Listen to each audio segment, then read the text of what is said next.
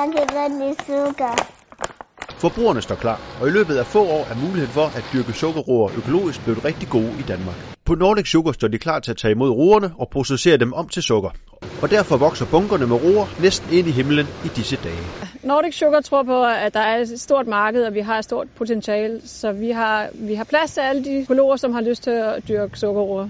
Dækningsbidraget i økologisk sukker, det er i forhold til andre afgrøder rigtig godt. Det er den mest stabile afgrøde og det højeste udbytte, som vi ser det lige nu.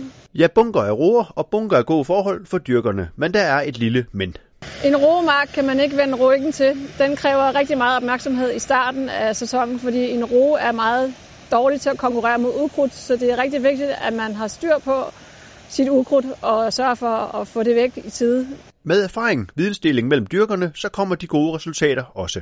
Det er tredje år, og man kan tydeligt se, at vores dyrker de har taget ved lære årene igennem og fået meget bedre styr på at kontrollere ukrudtet, og der kommer formentlig nogle gode udbytter. Vi har ikke fået tallene ind endnu, så vi kan ikke se resultatet, men vi tror på, at det ser rigtig godt ud.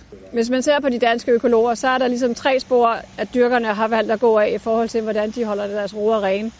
Der er dem, der vil at gå rent maskinelt. Øh, det kan både være robotter, det kan også være øh, harvning osv. Så er der dem, der kører med lugevogne, øh, så man har noget manuel arbejdskraft der, og så er der også dem, der, der måske kører med ren hakkejern. Men fælles for alle er, at man ligesom har valgt en strategi og holder fast i at komme en masse timer ud og holde sin roer rene. Hvis en dyrker går rundt og tænker, at økologiske sukkerroer, det er noget, jeg godt kunne tænke mig at komme i gang med, så har vi nu tre års erfaringer, som vi gerne deler ud af. Vi har en erfagruppe, hvor dyrkerne mødes, og deler deres erfaringer og de teknikker, de har testet, og gode og dårlige erfaringer. Vi anbefaler, at man starter med et lille areal. Start i det små, find ud af, hvad det er for en afgrøde, lær den at kende, og så bygger på. Det afspejler sig også i vores kontrakter, at man har mulighed for at have forskellige arealer fra år til år, hvis man vælger en treårig kontrakt.